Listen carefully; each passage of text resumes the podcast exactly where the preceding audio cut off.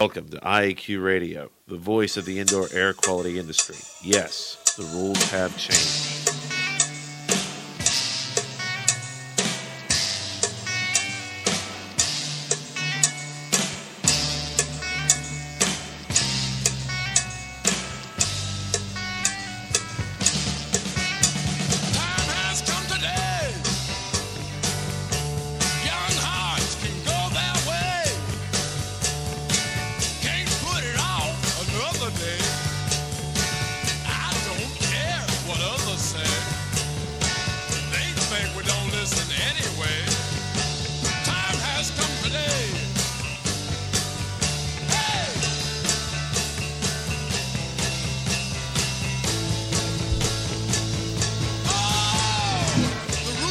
Yes, the rules have changed.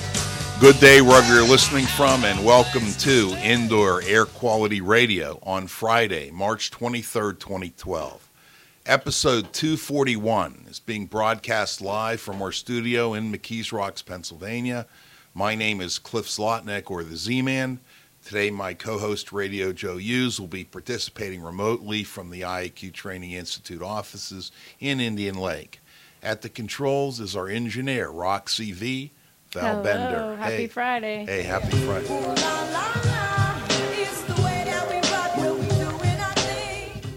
Okay, today's segments include the IAQ radio trivia question, an interview with today's guests, Ed Light and Martin King. I write a po- and post a blog after each show. Check it out at our website, www.iaqradio.com. Now it's time to thank our marquee sponsors. Net Claims Now, providing insurance billing services for the restoration industry for fire, water, mold, and reconstruction billing. Learn more about them at www.netclaimsnow.com. Indoor Environment Connections, the newspaper for the IAQ industry. Subscriptions and advertising information are available at ieconnections.com. Jon-Don Products, where restoration and abatement contractors shop. Visit them at www.jondon.com. Clean Facts and Cleaning and Maintenance Management Magazine, your source for cleaning and maintenance news. Visit them at clean, and cmmonline.com. Please be sure to thank our sponsors for their support of IEQ Radio when you inquire about their services and products. To listen to the show live, follow the link on your show invitation or the Go to the Show button on our website. You can stream or download archived shows at our website. The show can also be downloaded from iTunes. Don't forget, you can earn ABIH CM points, IICRC continuing education credits, or ACAC renewal credits by emailing Radio Joe and requesting the quiz. Radio Joe's email is joe.hughes at iaqtraining.com. Last but not least, please visit the IAQ Training Institute website for the schedule of training courses you trust at iaqtraining.com.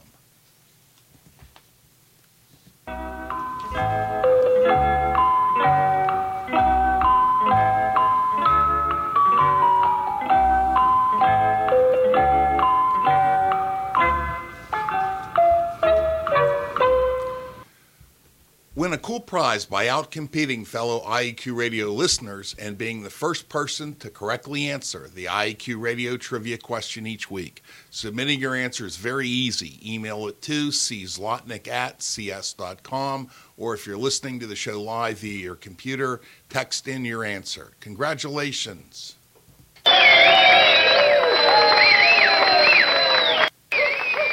To Andy Krasowski, Concast Metal Products, Mars, PA, for being the first person to identify the Three Mile Island nuclear accident as the historical event that occurred in Pennsylvania in March 1979 that required hazard communication management.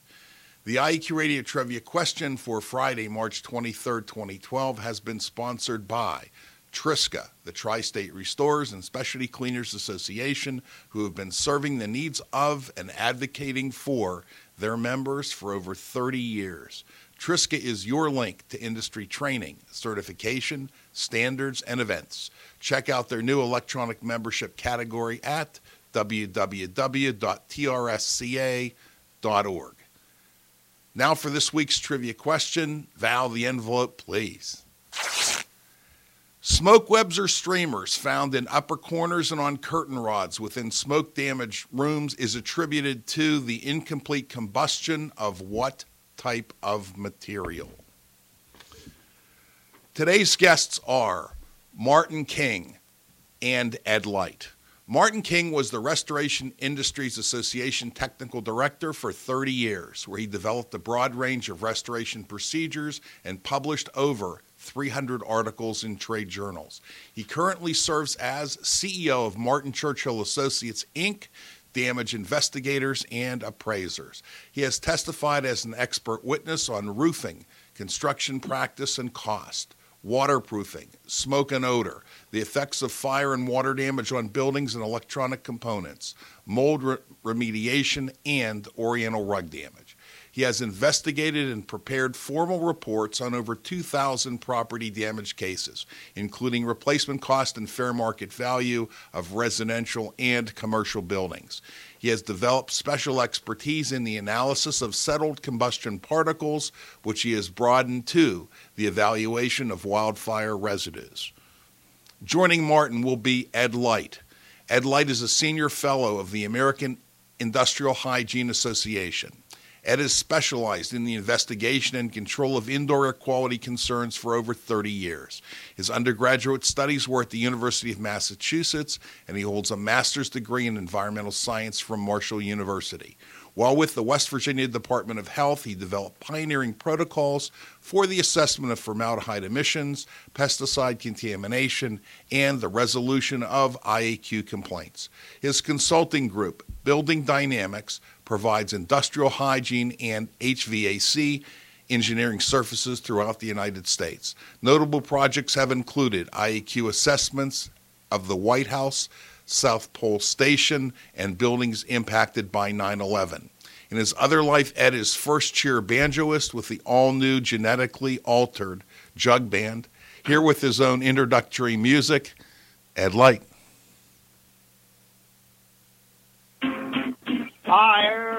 Fire, I heard the cry. Smell the smoke as it walks on by. All the world was cast in haze and gritty. Brothers and sisters in anguish pray, raise their voices to heaven for aid. While the fire in ruin was laying fair, Baltimore, our beautiful city.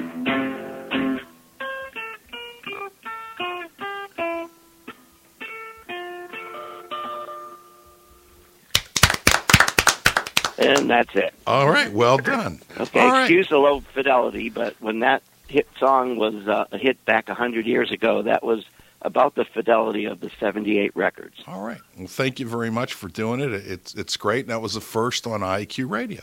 Well, good afternoon, gentlemen. Thanks for joining us. Uh, what I'd like to do is set some background tone for the interview, and I've got a couple of introductory questions for Marty King. Okay, Okay. Marty, in a fire damage situation, what does the word damage mean? Well, that's precisely the question that has to be answered. Uh, damage, as it's popularly uh, recognized, is uh, smoke particles or some change in appearance. Uh, but technically, damage is an alteration result uh, that results in a loss of appearance, a loss of utility, loss in value. These are all subjective judgments, uh, and they vary from claim to claim and case to case. you know, after remediation or repair is completed, how is the efficacy of the work judged? Whether the policyholder complains or not. Okay.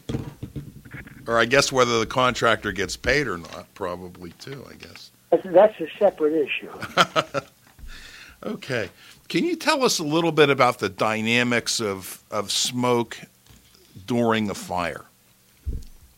Yeah, I think it's necessary to distinguish between two principal types of fire uh, the freely burning or blazing fire uh, that we most consider, and smoldering fires. Um, many fires go through a smoldering phase, uh, longer or shorter, but some fires maintain the smoldering condition. And the residues and the combustion products in general from a smoldering fire uh, almost represent a different category than those normally encountered.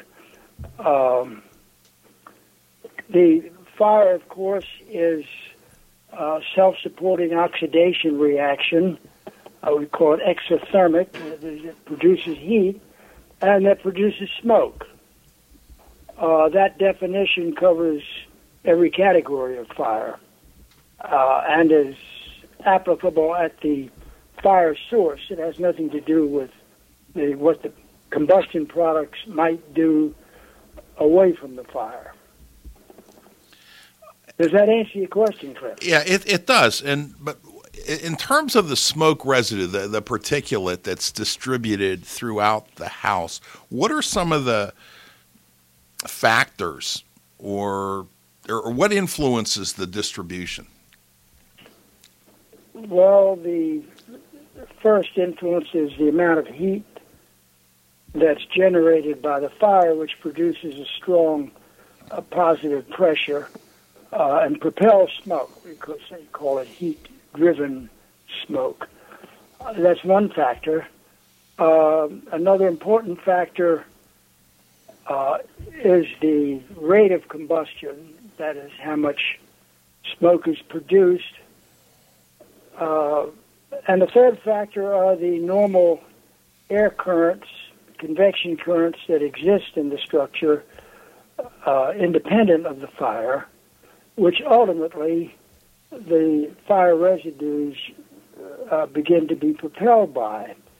So that at first it may be the heat of the fire replaced by normal convection currents.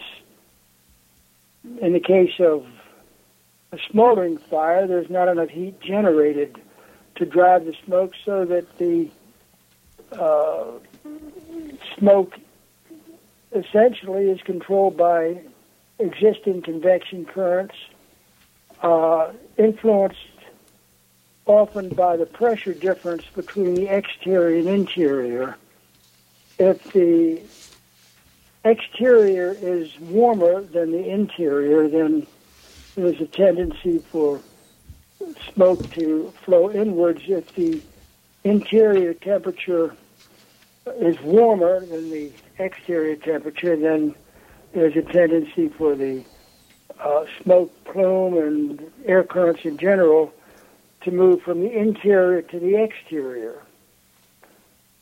So that pressure differences uh, have to be considered, in particular when you're looking at the possibility of an exterior fire source such as a wildfire.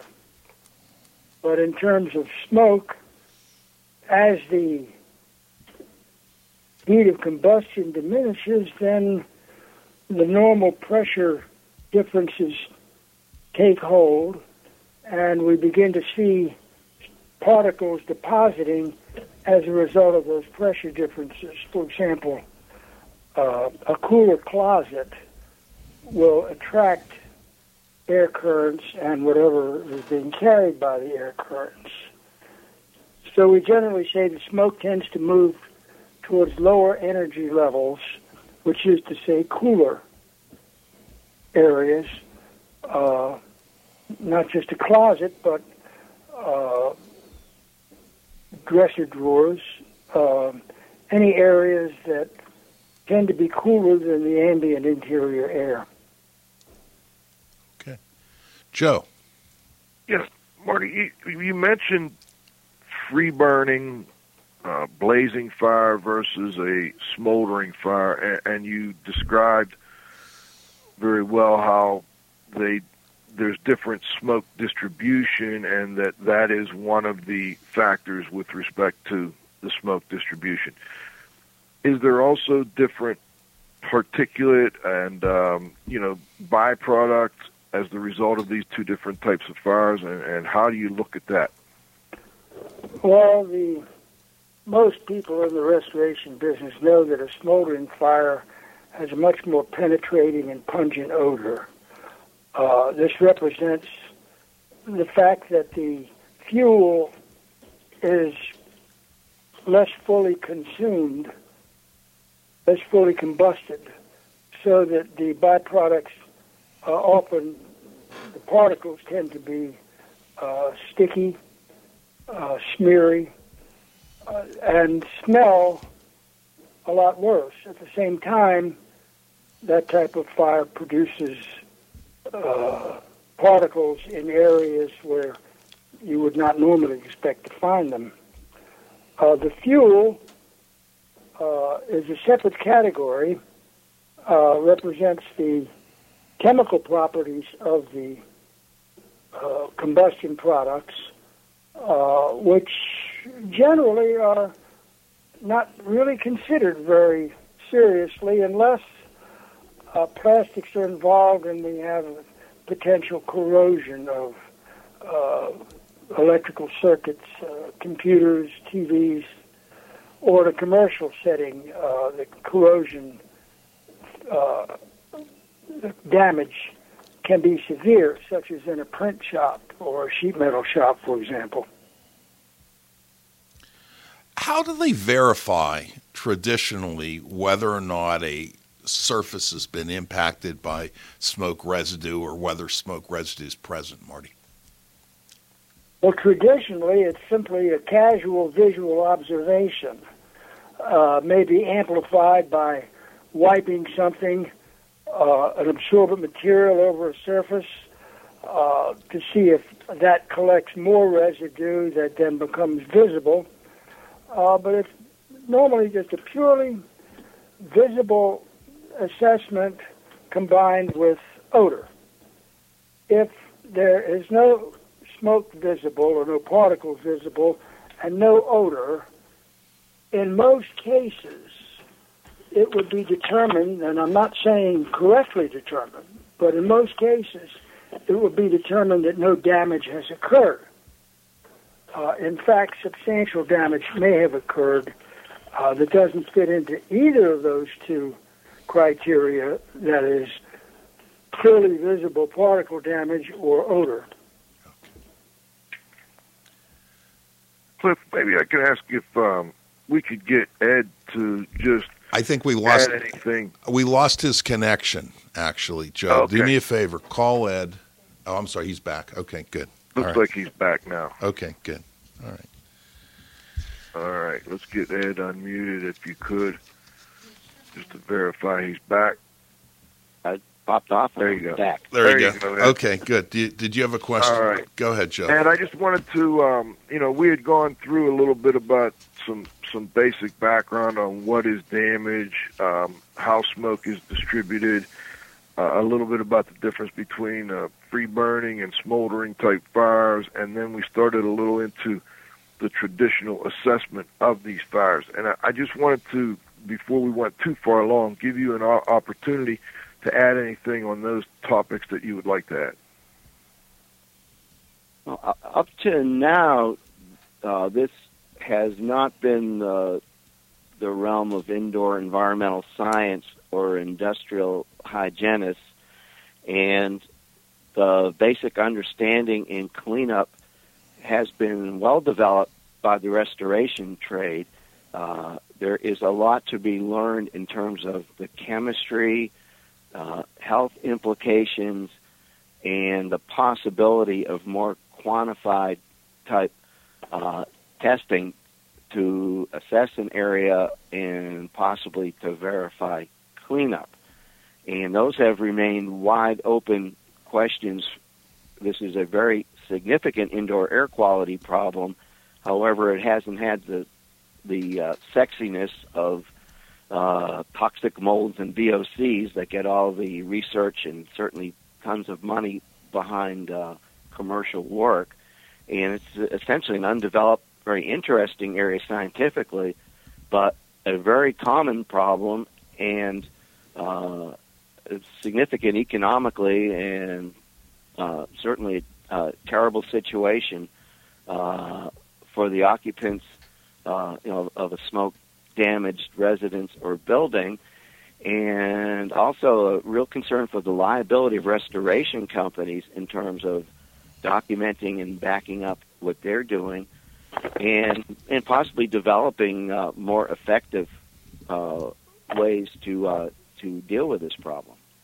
You know, I've got a question that I would like you to both answer. Um, how would sampling be done if either a, a hygienist or a restoration contractor wanted to determine, you know, whether carbon was present? How would they actually gather the samples? Marty? Do you want to answer that, Ed, or shall I? Well, or do you uh, want to go first? I'll just give a general answer, and Marty is truly the expert and the most experienced person on this subject. Uh, air, air sampling is pointless for this and actually for most other IAQ situations. Uh, and what we're uh, interested in is whether or not a surface is contaminated.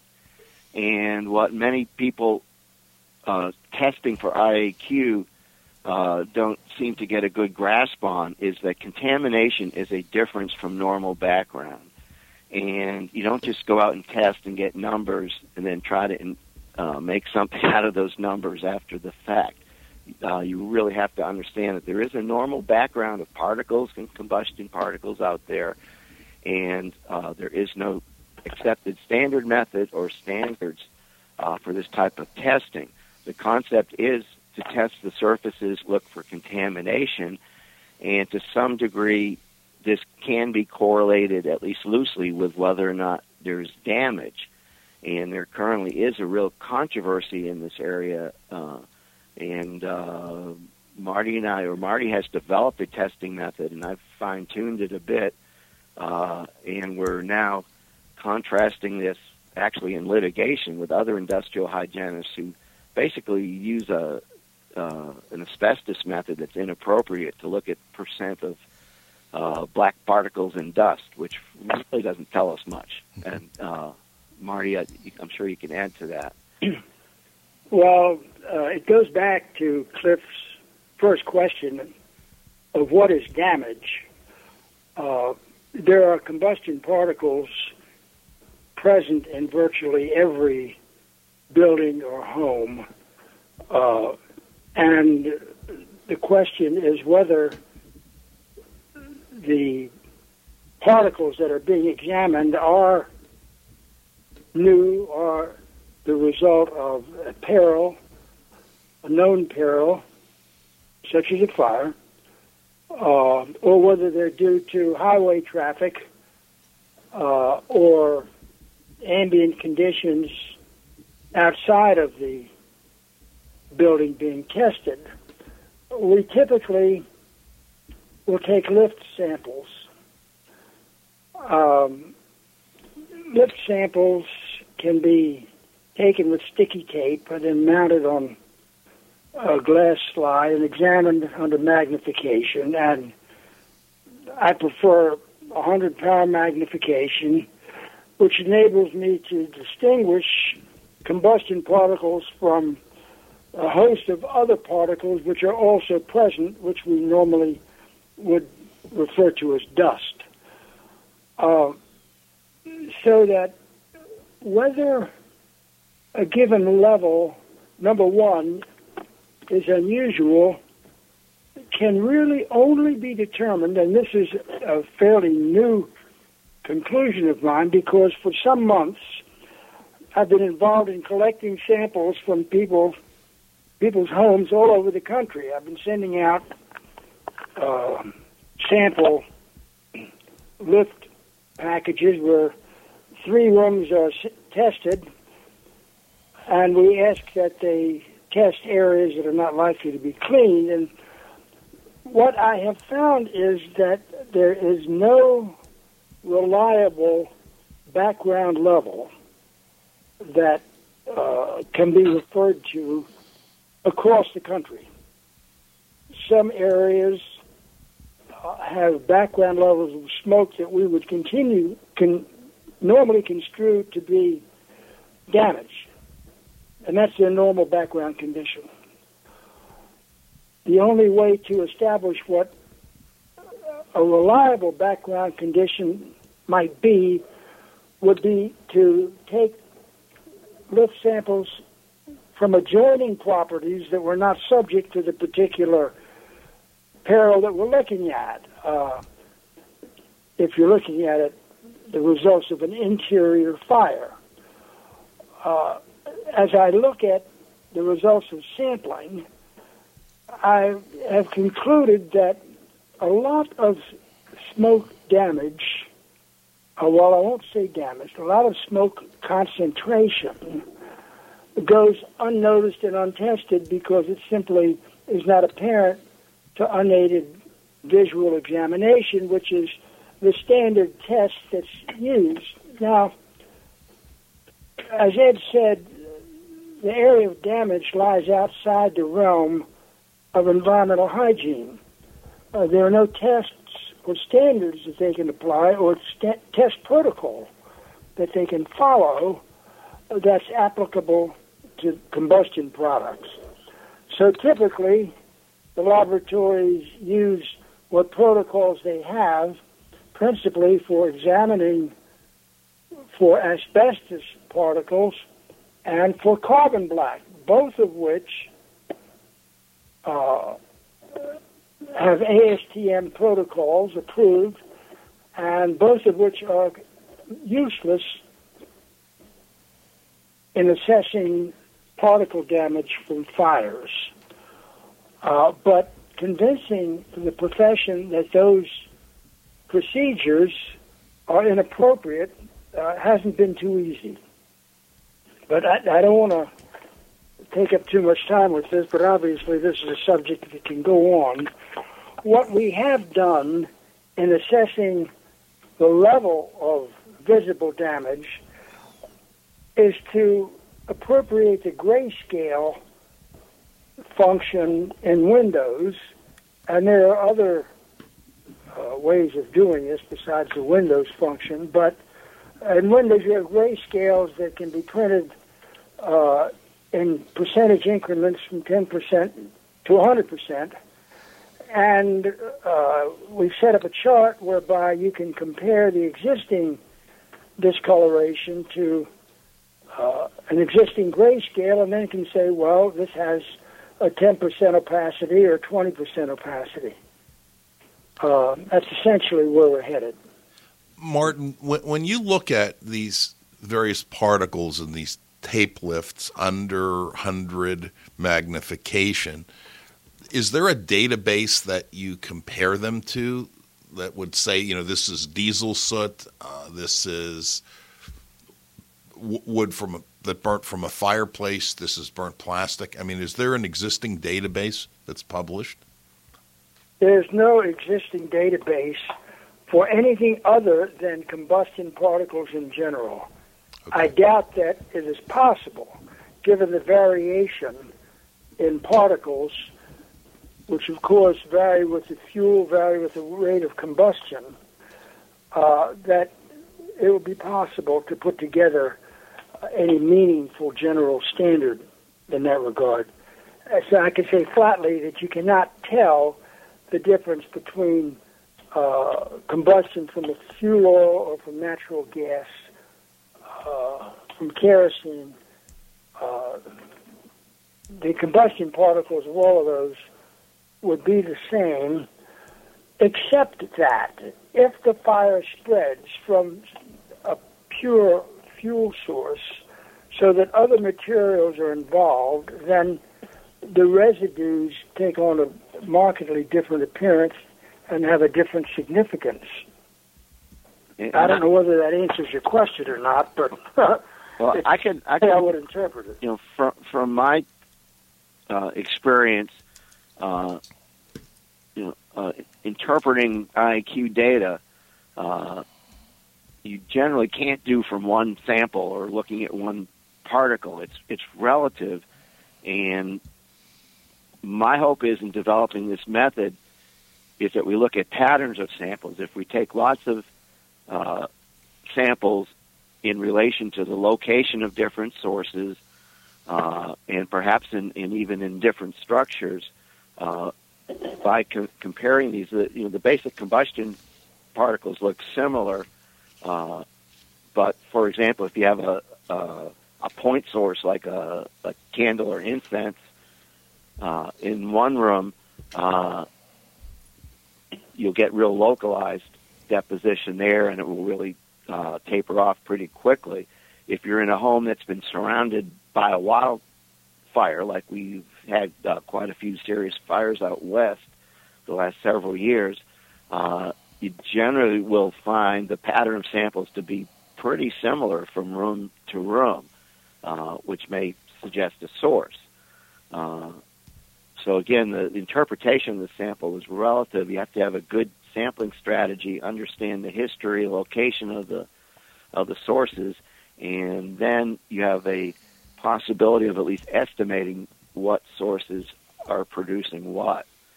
Um, there is also available to industrial hygienists uh, an atlas through McCrone Company of pictures and discussion of every type of particle you can see under a microscope, uh, but you will find general combustion particles l- look pretty similar. You can't really differentiate them. But one of the uh, the things we do in our analysis is to also uh, identify as best we can the other particles and fibers, and those often give us clues as to what's going on in the home. Uh, and uh, for example, in some cases, there may be a lot of other stuff in the sample that's actually contributing to the opacity of the of the overall slide. And and uh, in Marty's technique, you you look at the uh, the uh, the uh, chart of the different opacities of the you compare that to your overall slide. Then you look under the microscope, and in some cases, you'll see under the microscope most of the slide is covered up by clearly combustion particles. Other time, it's covered up by other all kinds of other stuff. So you don't want to blame that on the on the combustion. So it's not a simple answer or a simple number, but with experience and comparison, uh, you can start to sort out what's going on. And nothing in a, beats in a good investigation. Very thorough interviews, very detailed inspections, and using logic and common sense. And you can't just bop into a place and run a test and pretend you know anything. Gotcha. All right. It seems like this is a good time for halftime. Uh, please, Marty and Ed, hang on with us, and we're going to break for halftime.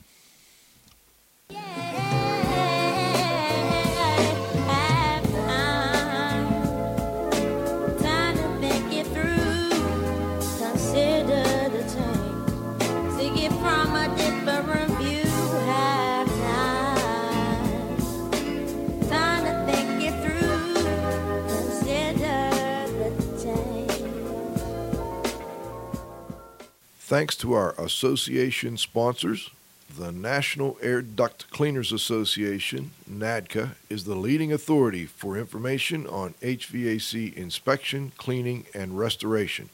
Visit NADCA at www.nadca.com.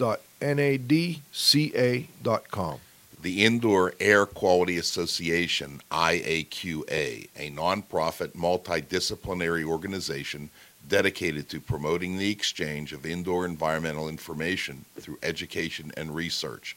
Visit them at www.iaqa.org. And thanks to our advertisers, GrayWolf Sensing Solutions, who use advanced sensor software technology and embedded computers to provide superior environmental test instrumentation. Visit them at wolfsense.com. Legends Environmental Insurance Services, the experts in insurance for environmental consultants and contractors for over 20 years. Learn about them at legends-enviro.com. and, of course, our marquee sponsors. Net Claims Now, providing insurance billing services for the restoration industry for fire, water, mold, and reconstruction billing. Learn more about them at www.netclaimsnow.com. Indoor Environment Connections, the newspaper for the IAQ industry. Subscriptions and advertising information are available at ieconnections.com. Jon-Don Products, where restoration and abatement contractors shop. Visit them at www.jondon.com. Cleanfax and Cleaning and Maintenance Management Magazine, your source for cleaning and maintenance news. Visit them at clean, C-L-E-A-N-F-A-X dot com and cmmonline.com. Please be sure to thank our sponsors for their support of IEQ Radio when you inquire about their services and products. I got a gal down in Baltimore.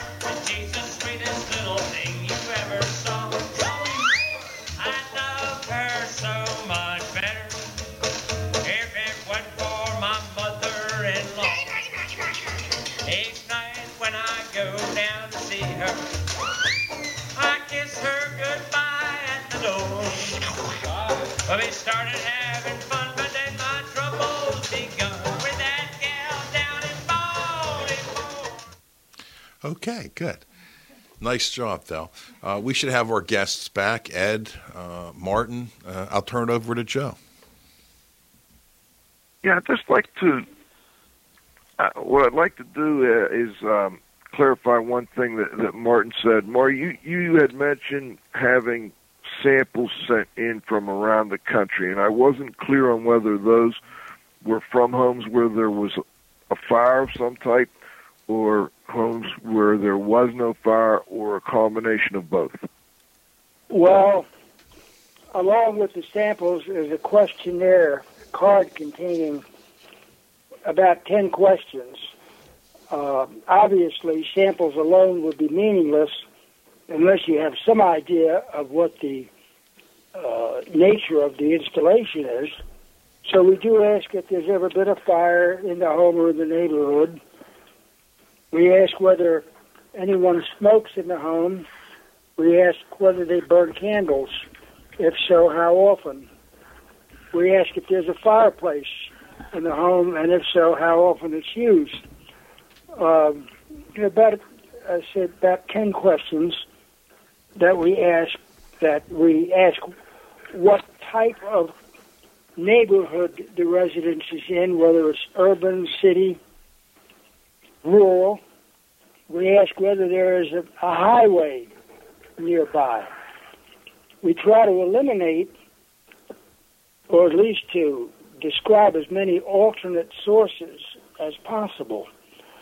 Um, and of course, none of that speaks to the general ambient conditions of the region, uh, which, if there were a forest fire, it could be 20 miles away and still have a substantial impact. So we try to eliminate as many alternative sources as possible. But the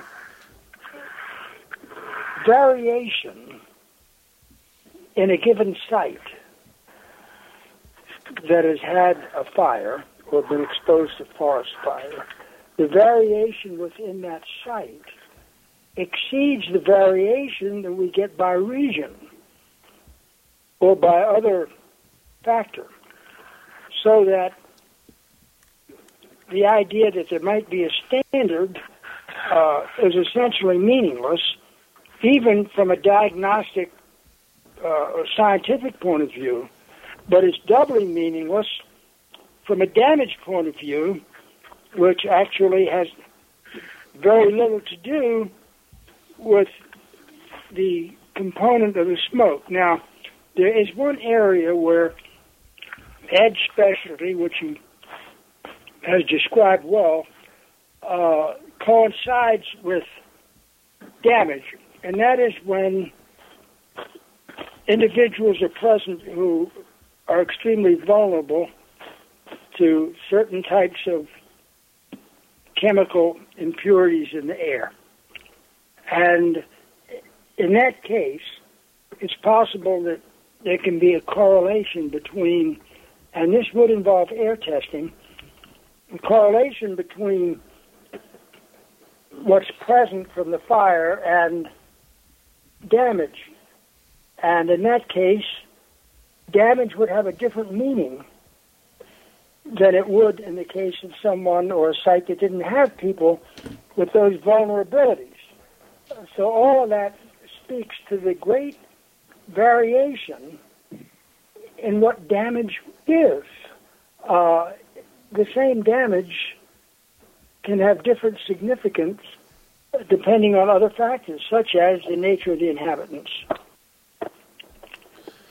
and I, so you- you're trying to get a background, as I understand it, um, regionally, and then within homes that have had a fire, and I'm, and you're essentially right now focusing on the amount of material byproducts from the fire on surfaces, and that is just one component, obviously, because you know I, I would imagine another source of damage is, is lingering odors, for instance. Am I correct in assuming that you're right now just focusing on the byproducts on surfaces and really not um, trying to tackle the odor issue at this point? Well, since damage in general and odor, but even greater degree, is a matter of subjective response, that you can never separate the idea of an odor uh, with any other interpretation than what people who smell it think they smell and how significant that is. Now, we know that the sense of smell, the experience of odor, has a very high emotional component. Uh, one phase, it connects, uh, from a scientific standpoint, directly to the amygdala, which is the seat of emotions.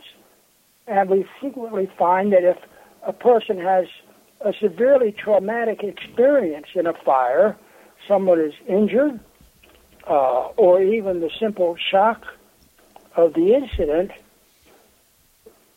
generates a much more emotional response to even trace odors than it does to most people. So you can't, uh, well, first of all, you can't really measure damage, uh, smoke damage, and odor. Uh, it's not measurable because there are no instruments that are as sensitive as the human nose. Okay, thank you, Marty. Cliff? Yeah, actually, this is kind of a toss-up question, and I would like both Ed and, and Marty to, to, to comment on it. You know, what is your impression of the the the extent that we go to in a mold remediation situation in, in, in, terms of being concerned about uh, fragments, fungal fragments inside of wall cavities and ceiling cavities and so on and so forth. I guess what my question is, I guess the easiest way to answer it, uh, based on your experience, would you say we overdo it in terms of remediation in water damage situa- or mold remediation situations and underdo it in fire situations, or would you say we're just appropriate in both cases?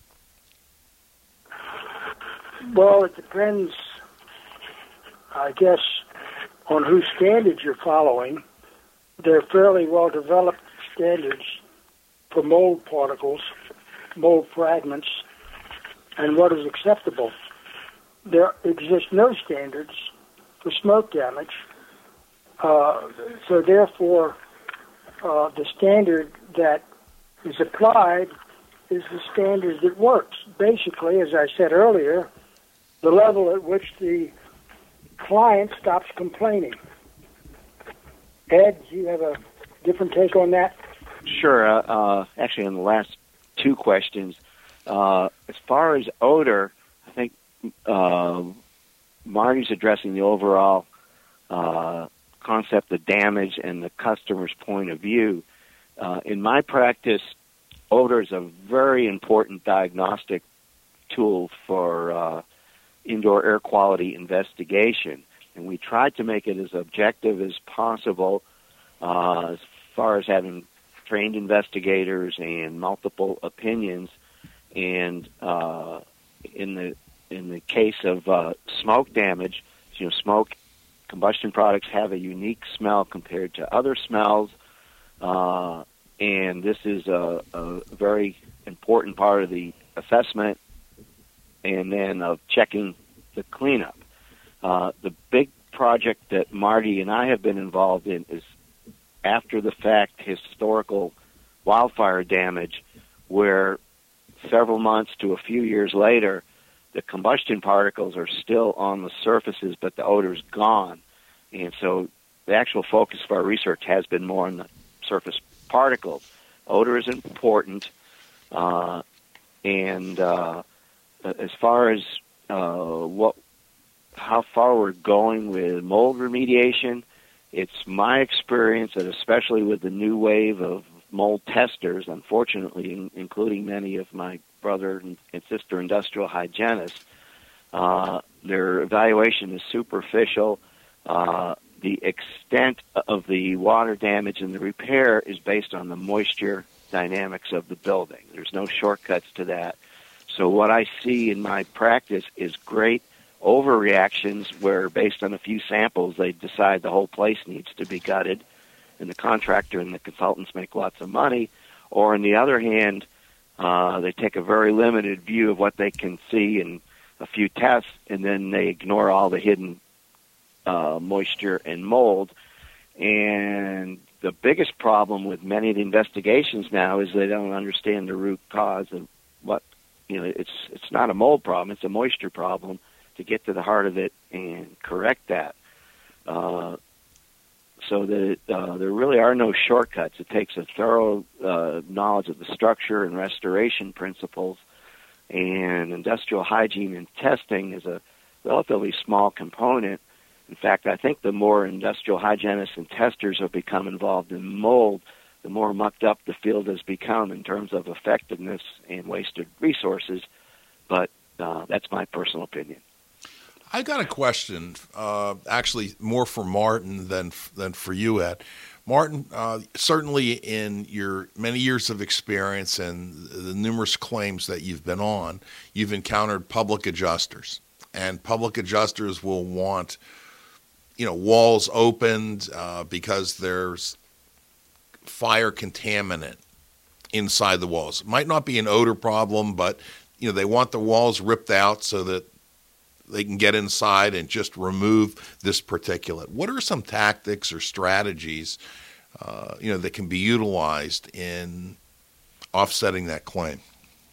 Well, we can first say that public adjusters are very good at enlisting expert testimony that supports their position, which leads to one important consideration, which is who has hired the person that's doing the testing. In other words, who are they working for? And if we look at today's marketplace, we say we have I'd have to say that the firm recommended by the insurance company is just as contaminated as the firm hired by the public adjuster. In other words, uh, time after time, and, and now it's getting even more extreme where the adjuster who knows nothing about the situation is writing specifications for the restoration contractor who would never think of opposing the hand that feeds him. So that's one aspect of the problem. Uh, the other, it, it seems to me, aspect would be if something is claimed, then testing should be performed. Okay, we'll open the walls in the rooms that are most likely to have been affected. And if those are open and tested and found negative, then you would have to decline that. If, on the other hand, they're open, and sometimes public adjusters are right, if you open the cavity and find combustion particles, then the removal of those particles would be a part of the claim. So, uh, on the one extreme, we do nothing. On the other extreme, we do everything. Uh, seems to me the better course is to test and establish if any walls have to be removed. Now, it's true some expense is incurred there. And it's also true that insurance adjusters are not interested in spending that money if it's an individual who's filing a claim. if it's a public adjuster, uh, they'd be more inclined to uh, extend their payments to the cost of testing. But um, th- this might sound like a somewhat cynical point of view, but if you have a background such as you, Cliff, had, along with many others, for whom proper restoration is a matter of ethical principle rather than economic convenience, uh, that's the reason why I take what some people might think is an obnoxious attitude. And if I could uh, fill in here, uh, we don't necessarily mean quantitative testing. And the approach that I take in indoor contamination, as far as subsurface stuff, is you evaluate the condition, the history, and you predict uh, where it might be most likely to have hidden or subsurface conditions and make a few small exploratory holes. And usually, what you can get visually or rubbing or using a moisture meter at that point is about all the testing you need to do. Uh, and you don't necessarily need to get quantitative about it. Uh, and our approach is very limited access uh, uh, inspection holes. And if we don't find anything, in worst case, then we advise that that uh, you know the investigation can stop. If we find some, then the task becomes to define a boundary, and basically we leave that up to the restoration contractor. We say start tearing, and go to the extent of what you see and feel, and and then if we're involved as industrial hygiene, come in and look at it and basically verify. This is more in the case of water damage. Industrial hygienists are not asked to come in routinely and look at uh, fire damage restoration unless it becomes an official hazmat type problem. You know, the asbestos or PCBs get out there. Uh, or in the case of these new insurance claims on the wildfires, where the insurance companies are bringing in industrial hygienists to run tests which aren't uh, relevant or validated as far as smoke, but they are running tests and usually ruling out homes with smoke damage from being cleaned under homeowner policy. Uh, but we shouldn't talk about that because it's under litigation. Well, yeah, you both both of both guests discussed the fact and mentioned the fact that there are background levels of combustion byproducts, you know, that are in all homes, whether there's been a fire or not. Uh, you know, someone may have burned candles, and you know they have this history, and we end up with carbon or fire-related, you know, what appear to be combustion-related particles inside of a wall cavity. It would seem that virtually any wall cavity that you opened, you would find some combustion byproducts. The question is whether they were related to a peril that occurred in the house or, or whether they weren't. And I guess that's re- really my question. How would you, you know, the fact we open the wall, we find something in there. Um, how do we determine whether it was related to the particular peril or it was a pre-existing condition? One of the Okay, go ahead, Mari. one of the reasons I like lift samples is because it gives you a picture of the particles in their original configuration as they existed. Now, smoke, no matter what other materials may be present, smoke appears as a layer on top of all of the other particles so that it has almost a laminar structure with a layer of smoke and then other particles beneath it. In the case of a wall cavity, uh, usually they're not cleaned during construction before they install the drywall, so that you can have in a wall wall cavity every conceivable kind of construction dust, including drywall dust, including wood particles, uh, including fiberglass particles from the insulation. But only the smoke will be there as a top layer, so that no matter how much of the other materials are present, that top layer tells the story, which can be easily determined from a lift sample because in the lift sample, the top layer is on top and the other materials are beneath it. So you can then take a microscopic slide and look at the surface, and you can flip it over and look at the back. And you can see what materials were there, and of course, depending on the quantity of other materials that are there, gives you an idea of how long it's been since that surface was clean, if it ever was. So uh, that's an aspect regarding to the particles cliff uh, that I think needs to be considered.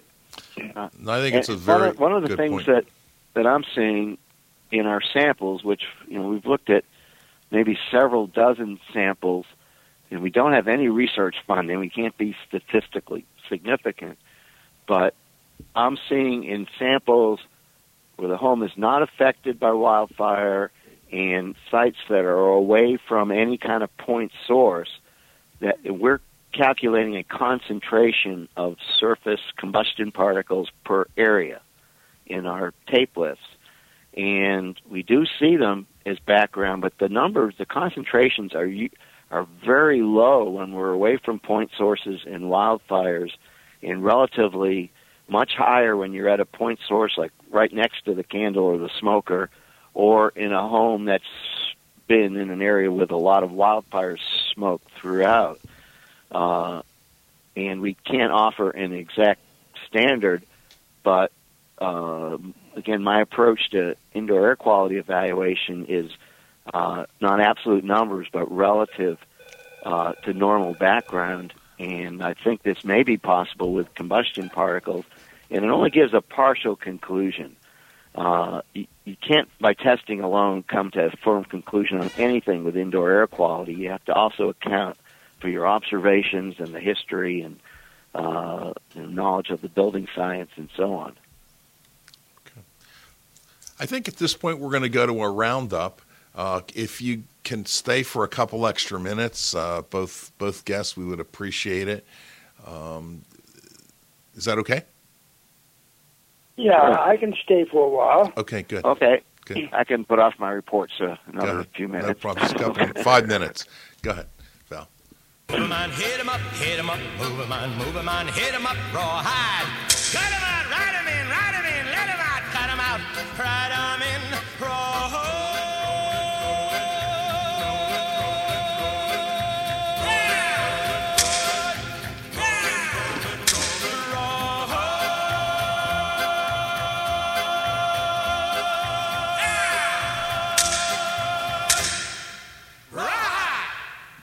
Okay, I think we're going to go with Joe first, then Dieter, then me, and then Val. Okay, Joe.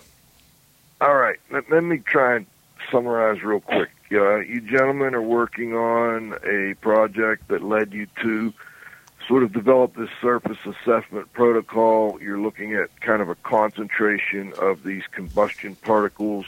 You're trying to compare them to what is normal background. You're doing some research on what is normal background.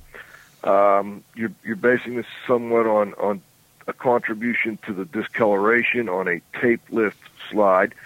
Um, but you're also ensuring that the sampling strategy is also based on the inspection, which considers the sources, pathways, and cleaning history. You're you're doing somewhat of an opacity evaluation using an optical microscope for your examination. Um, you're doing a, a kind of a relative particle count to to calculate the concentration, kind of using the grayscale on Windows and it may be used to help determine the difference between source contribution, um, contamination boundaries, and then assist with determining the restoration procedures. Is that a pretty fair summary of what we're talking about? I think it's a very thorough summary. I just make one correction that we didn't initiate this process with a specific current assignment. I've been doing this work for years, and I know that Ed has been on his side, has been looking at similar situations for years. I uh, started doing particle analysis uh, back in '93, so uh, Great. it's not One one thing I not a recent development. uh, my belief is that this type of testing we're looking at doesn't necessarily need to be routinely done. Doesn't you know? Everybody doesn't have to run in with labs and testers involved in routine smoke damage problems. What we really need to do is research on this, uh, and we haven't got into the chemistry and the potential health risks and the routes of exposure from these surface particles, which is another real interesting subject. Uh, my feeling is we need to do better research on this, and then it's very likely that most situations can be handled by the qualitative and traditional inspection means uh, and cleared similarly. Uh, but uh, having these quantitative tools uh, can be very helpful in critical or complicated situations, uh, situations where health is a is a real issue. Uh, and we're really just getting started looking at this. Again, without research grants, we are pretty limited in how many samples we can look at. And, and again, I don't think we're leading towards a huge uh, smoke testing industry like we have with the mold testing industry that's uh, really needed to uh, take care of these situations. We just need to understand it better and use the, use the tools where appropriate. That's that's very fair, and I think a, a, a reasonable and uh, well thought out uh, opinion on that, and I appreciate that. What I'd like to do though is just encourage everyone. Um, I think it was two weeks ago, Cliff. Uh, Glenn Fellman was on the show and announced that the RIA IESO standard for uh, evaluation. Let me make sure I have the exact name. Evaluation of HVAC mechanical system surfaces to determine the impact from fire-related particulate had been had been finalized, but I have not been able to get a final copy of it, and I haven't. I don't know if it's actually out for um, public uh, purchase at this point in time, but. I assume you guys will be working with um, RIA and IESO in, in trying to help them with additional standards they may be considering for similar types of um, testing that, uh, to what you're proposing here. Well, act- actually, uh, they have a small group working in that, and they uh, they really haven't uh, worked with us on it. We're very interested in the subject. The uh, the draft I saw that seemed rather vague and uh, subjective to me, but I, I haven't seen the final yet. But they have a group working on it, and we're uh, pursuing that independently. And uh, we ought to work together, I would say. Well, I noticed Patty Harmon was listening in, I know she's um, with the um, IESO group, and I'm sure she'll be happy to touch base with you gentlemen, make sure that you're involved in any future activities, or, or at least try to get that done. But thanks so much for joining us. I don't want to hog up all the time here. I know we've got Dr. Wow and Cliff to go, but thanks, gentlemen. It's been very interesting. Sure. Okay, uh, please hang on. To, uh, let's bring on Dr. Wild.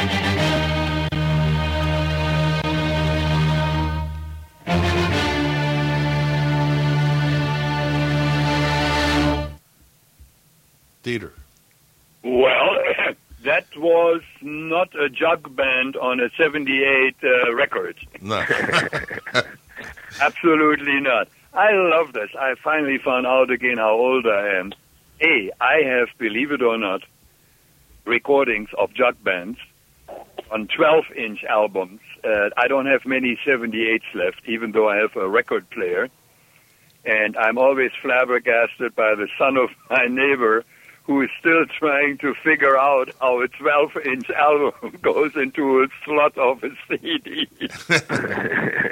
What is on there? I said, This is music. And- And he looks at me and he has no idea what's happening.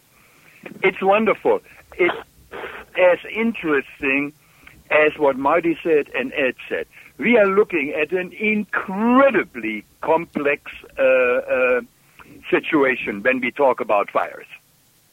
I know a little bit about it, and Marty knows uh, that I love microscopy, and I have been doing microscopy. I'm 100% lousy at looking at at uh, uh, smuts or uh, debris from fires. My eyes are not calibrated. I was terrific 30, 40 years ago when I looked at Pittsburgh air pollution samples and I saw one of them and I knew it was from Pittsburgh. There was fly ash on there and what have you. And I looked at hundreds, if not probably thousands, of coal mine dust samples. I love a microscope. I see in the first second of what the character was that I'm investigating. A beautiful other thing, and Marty mentioned it, Ed mentioned it, and there is, unfortunately, maybe fortunately, not a black box, an instrument which can measure uh, smell. We only have one instrument, uncalibrated, but it doesn't need batteries. Well, sometimes maybe. That is called the human nose. If you can smell it, there's something wrong. Heck with it. I don't care what it is. Uh, the other thing is we talked about particulate analysis, and I like that too. I like again. I like to look at it under a microscope, and I get a feel for the situation. What else did I write down over here? Oh, Andy won again. Andy can probably uh, pretty soon. Andy is the guy who always wins our uh, trivia question, and he gets a hat. He can open a store pretty soon. uh, the other thing is, I was very much interested when I was still at the University of Pittsburgh, very much interested in components of burning materials. I'm pretty sure that the fires in let's say Pennsylvania, or for that matter, I go even a little bit further, United States, they are pretty similar because we are, we are, we are using the same two by fours, the same installation, the same carpet, whether it is nylon or this or that and the other. I'm pretty sure that a fire in Brazil or in southern Mexico or uh, in Hawaii may be different from those in Pittsburgh or New York. So that is the thing. I was interested in it when I was at BIT. I said that before. And if somebody is interested, we started to get a handle on it. We, we looked at it at the University of Pittsburgh during the fire, not after the fire. And Ed mentioned that, and I understand that. There is no research done on it. Is that stuff good, bad, or indifferent? I don't know. Ed doesn't know. Nobody really knows. I'm pretty sure it's not good for you. But we burned all kinds of samples from from fur to two by fours to sweaters to wool to silk, polyurethane. Say, I mean, you name it. Uh, uh, uh, we we burned it.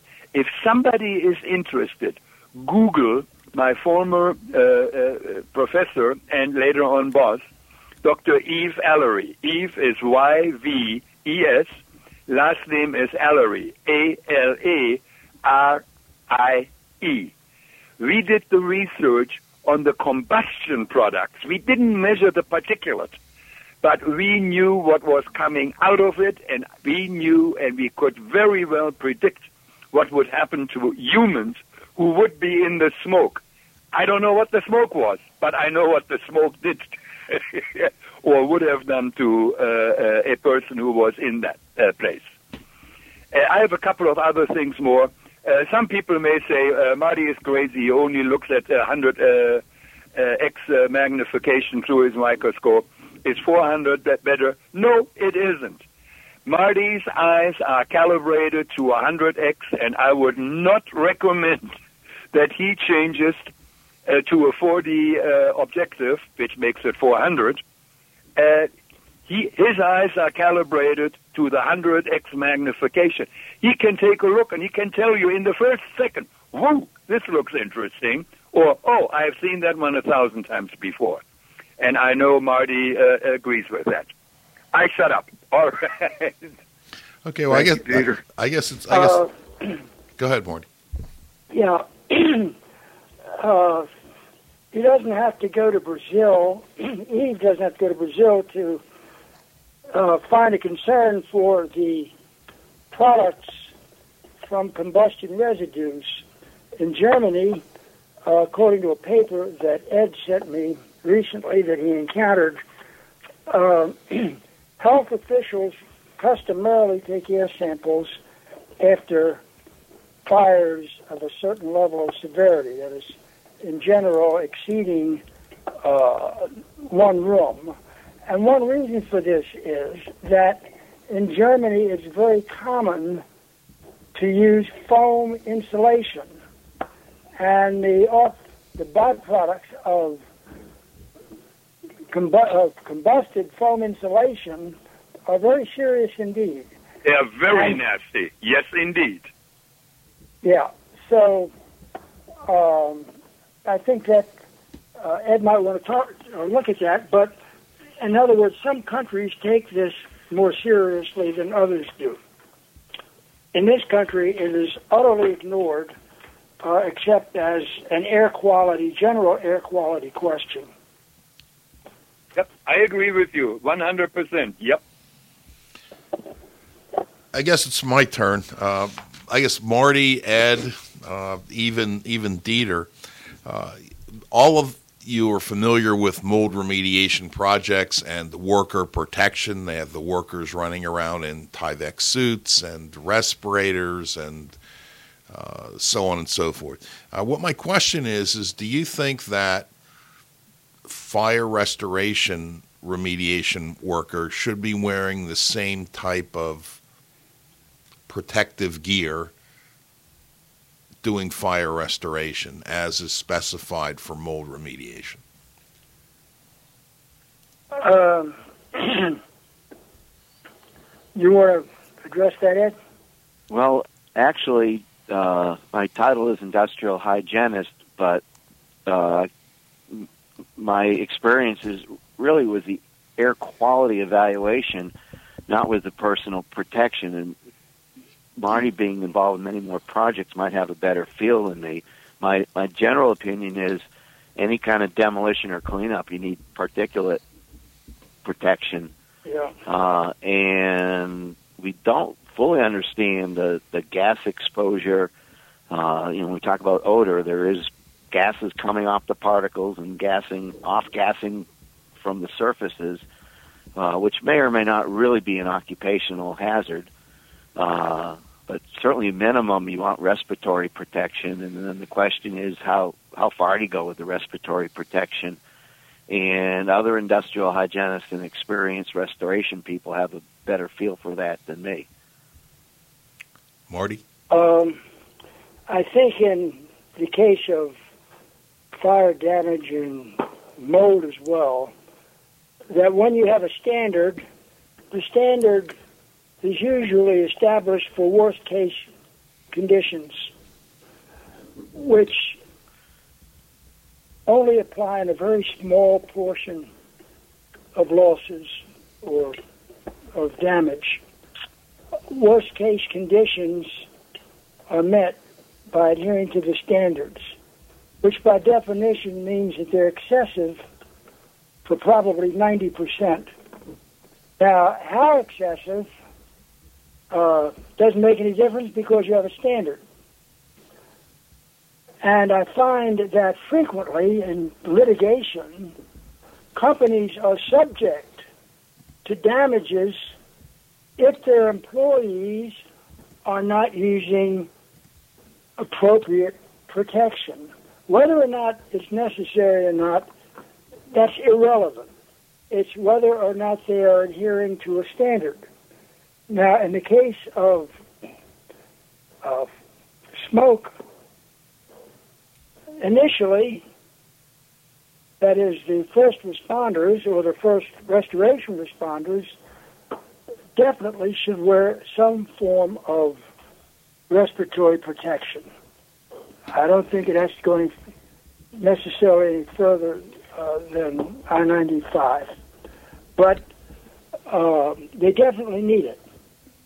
Once there has been a full air change, and that might be a week or so later, the level of particles in the air falls off to about a tenth of what they were immediately after the fire. So that different levels of protection will be necessary depending on, uh, in my opinion, one, the time it's expired since the uh, fire, uh, and two, the chemical composition of the fire, which in the case of mold is not a factor, but in the case of fire it would be because some types of fuel are much more dangerous than others. If you go to worst case employee protection or worker protection, then you're going to incur substantial expense for no reason whatsoever because there comes to be a time when uh, only a dust mask and gloves are all that are necessary, and one could take that as a general minimum. Uh, but I think that procedures, in addition to worker protection, certain procedures such as air exchange and evacuation of the damaged areas or isolation of damaged areas from other areas uh, should also be considered, uh, which makes the possibility of a standard, in my opinion, uh, makes the argument weaker than the argument against having a standard. Okay. Val? Uh, yes, Ed and Marty, we always like to give our guests the last word. Is there any final comment that you would like to add? And also, if you'd like to uh, provide your contact info so our listeners can get in touch with you. Go ahead, Ed.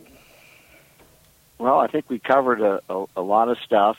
Uh, we I have considered the chemistry, the e- potential exposures, health implications, and with the lack of research, these are really very preliminary and theoretical. Uh, my main point is more research is really needed on this area, and, and no attention has been uh, paid to it. Uh, if anybody wants to get in touch with me uh, at Building Dynamics, we're in Maryland, uh, two four zero eight nine nine six nine two six, and uh, Marty. Yeah, well, my email is martinch, M-A-R-T-I-N-C-H, at erols, E-R-O-L-S dot com. Uh, my telephone number at present is in a state of limbo uh, as a result of negotiations uh, with Verizon and Comcast. So uh, I'll give you my cell number, which is probably more useful. It's 703-819 1383.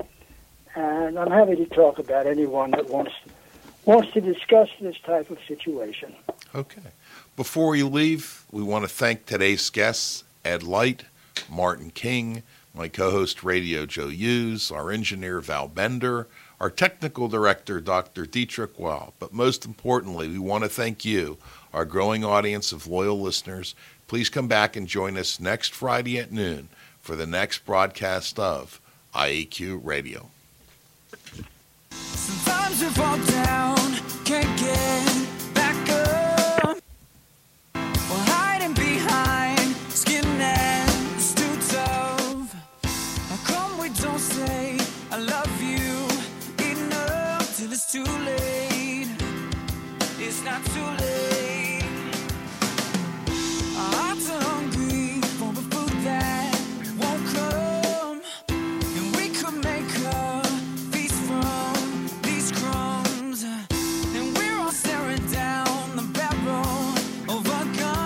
If your life flashed before you, would you wish you would have done? Yeah, we gotta stop looking at the hands of the time we've been given it. This is all we got, then we gotta stop thinking it. Every second counts on the clock that's ticking. Gotta live